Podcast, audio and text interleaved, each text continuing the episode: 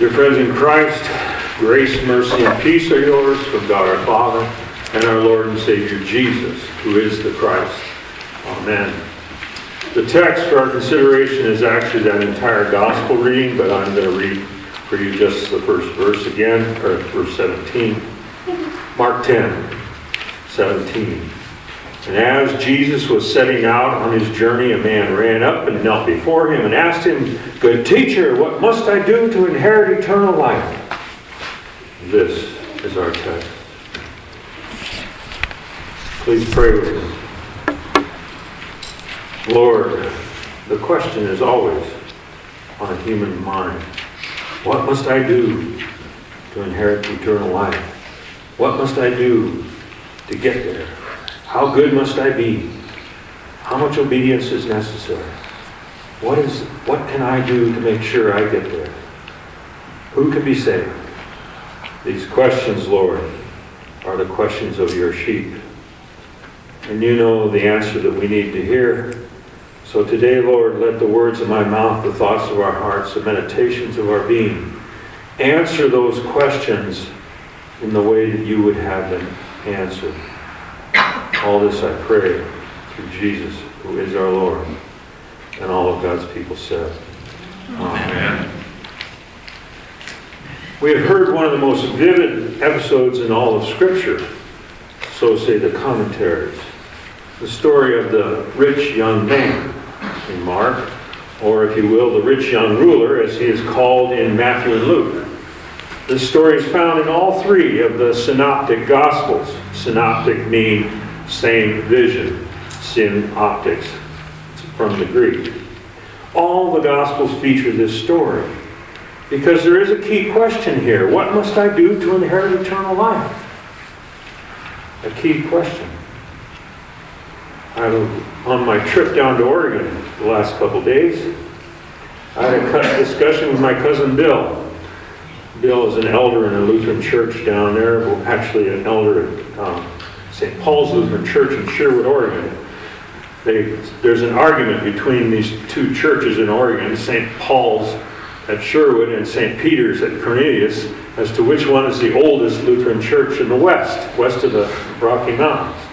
Because there's, and they're all related. I mean, these are the two churches that the, our family has relations there too. So it's kind of a friendly argument, but it gets a little hot sometimes. But anyway, my cousin Bill's an elder there. And he told me, and we were talking about various things, and he told me an old retired pastor is a member of his congregation.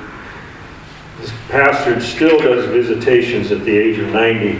He goes and visits shut-ins and the elderly and takes communion to them and things like that. And he, too often, he says, is ministered to guys that are on the edge of their deathbed and he's found this very, very frustrating in his ministry, according to Bill, because old Lutherans will ask him, Have I done enough? Am I good enough to be saved? Every Lutheran should know better than to ask that question for crying out loud. Salvation comes not if you are good enough. And this narrative of the rich young man, deeply misunderstood, feeds this perception that it's somehow about how good we are. It's a mistake to hear the passage that way, but that's the way the passage is taught. There's an ongoing argument among the people that are going to be preaching on this this week. It's really about the importance of leaving behind your wealth and getting on with this, that, and the other thing. How much good you can do in the world. That's the way the passage is taught. And the people teaching that way still have a veil over their face. Their ears are plugged to hear the Word of God the way it's actually meant in this passage. So let's look at this passage much more closely this morning and actually see if we can understand what Jesus is really saying here. It has nothing to do about wealth. A rich young man runs up breathlessly and throws himself, the language is vivid in the Greek, throws himself in front of Jesus and said, Good rabbi, what must I do to inherit eternal life? He's obviously very serious. I want to get to heaven. And Jesus' first response is, Why do you call me good? Oops. No one is good but God alone. No one is good. but God is. He's trying to get the man to pause and think for a second. If no man is good, but God is, then maybe salvation needs to come from God, not from anything a no good man can do. Think about it. Jesus continues, trying to slow him down. His answer, if you're going to ask me that question, what must I do to inherit eternal life? You know the commandments. And he cites the second table stuff, the ones that are actually all about life here and now. He doesn't even go near the first table commandments, which is about being worthy before God. He said, No murder, no adultery, no stealing, no lies, honor your parents. The commandments a lot of people can keep in a very shallow way because the commandments are about thoughts, words, and deeds.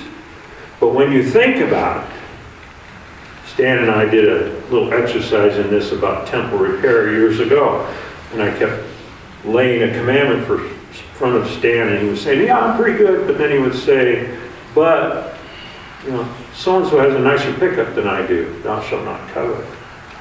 Stan eventually was laying on the floor dead. You remember that, Stan? Yeah, it's a real good example of the Ten Commandments at work. If you stop and think about them, you know you fall short. And Jesus doesn't even go near the short, the really hard commandments, or the ones that say, No other God, don't take the Lord's name in vain, and keep the Sabbath. He doesn't even mention those.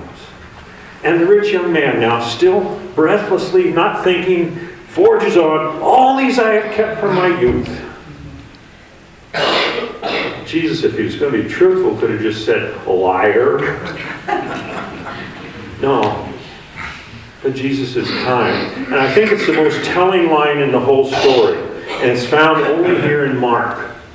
Because the other two Gospels will tell this story without this particular line. It says, Jesus looked at him and loved him. He looked at him and he loved him. You know, it's that look of, really? How can I get through to this guy? Really? You think you've kept the law? Okay, son, let's look a little deeper. Go sell all that you have and give it to the poor. You see, Jesus could do that with each and every one of us. If we ran up to him and said, well, I'm pretty good, you know, I'm, I'm eligible to get to heaven, I hope. And Jesus could look into your heart and say, well, what about fill in the blank. And each of us can go away disappointed, as the young ruler did. He went away because he had great wealth, the text tells us. And Jesus and the disciples are left there without him. And Jesus' quick comment is how difficult it will be for those with wealth to enter the kingdom of God. How difficult it will be with those with a faithful spouse to enter the kingdom of God. How difficult it will be for anybody who values anything here to enter the kingdom of God. And the disciples are shocked. Really, Lord? A wealthy guy that has got the ability to, he said he's kept the law and he can give all kinds of things away. You know, gee whiz. The woman that Jeff Bezos divorced gave away $167 billion to charity this last year. You're telling me that doesn't count towards inheriting eternal life? This is the disciples. For them, the sign of wealth is a sign of the Lord has blessed you so you can go out and you can do lots of good things. And that surely is worth something before the Lord, isn't it? Isn't it?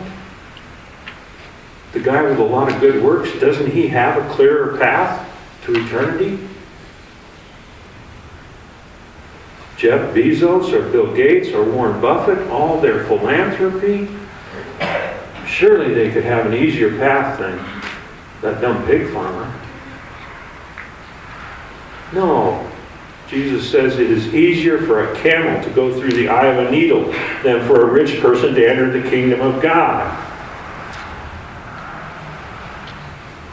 the disciples. Well, who can be saved. By your own efforts? No one. They, at least, are beginning to realize that no one can be saved by your own efforts. And Jesus sums up the passage with man it is impossible, but with God all things are possible. No one can get to heaven by their own power, obedience, management, will, goodness, determination, whatever word you want to fill in there that you think you can do to get yourself to heaven. Peter, in his declaration after Pentecost, when he's asked by the crowds, he tells the people at Pentecost, This Jesus whom you crucified is risen from the dead. And the people go, Ah, what can we do? And Jesus, Peter's response is, Repent and be baptized, every one of you, in the name of the Lord Jesus. Repent and be born again. Turn from your vain efforts at being saved and be baptized. Drop into the water, say your debt and trespass and sin, and be raised again with Christ. Born again, be saved. Or Psalm 87, I ran across this in my readings this week. It says, This one was born there in the city of God, and the name is recorded. God records your name when you're baptized. Just hang on to that. There's nothing you can do. Theologian William Barclay, in his closing comments on this passage, sums it up so very well. I think this is the last paragraph of the commentary he wrote on this particular passage. The reaction of the disciples was that if what Jesus was saying was true, to be saved at all was well nigh impossible. Then Jesus stated the whole doctrine of salvation in a nutshell. If, he said, salvation depended on a man's own efforts, it would be impossible for anyone.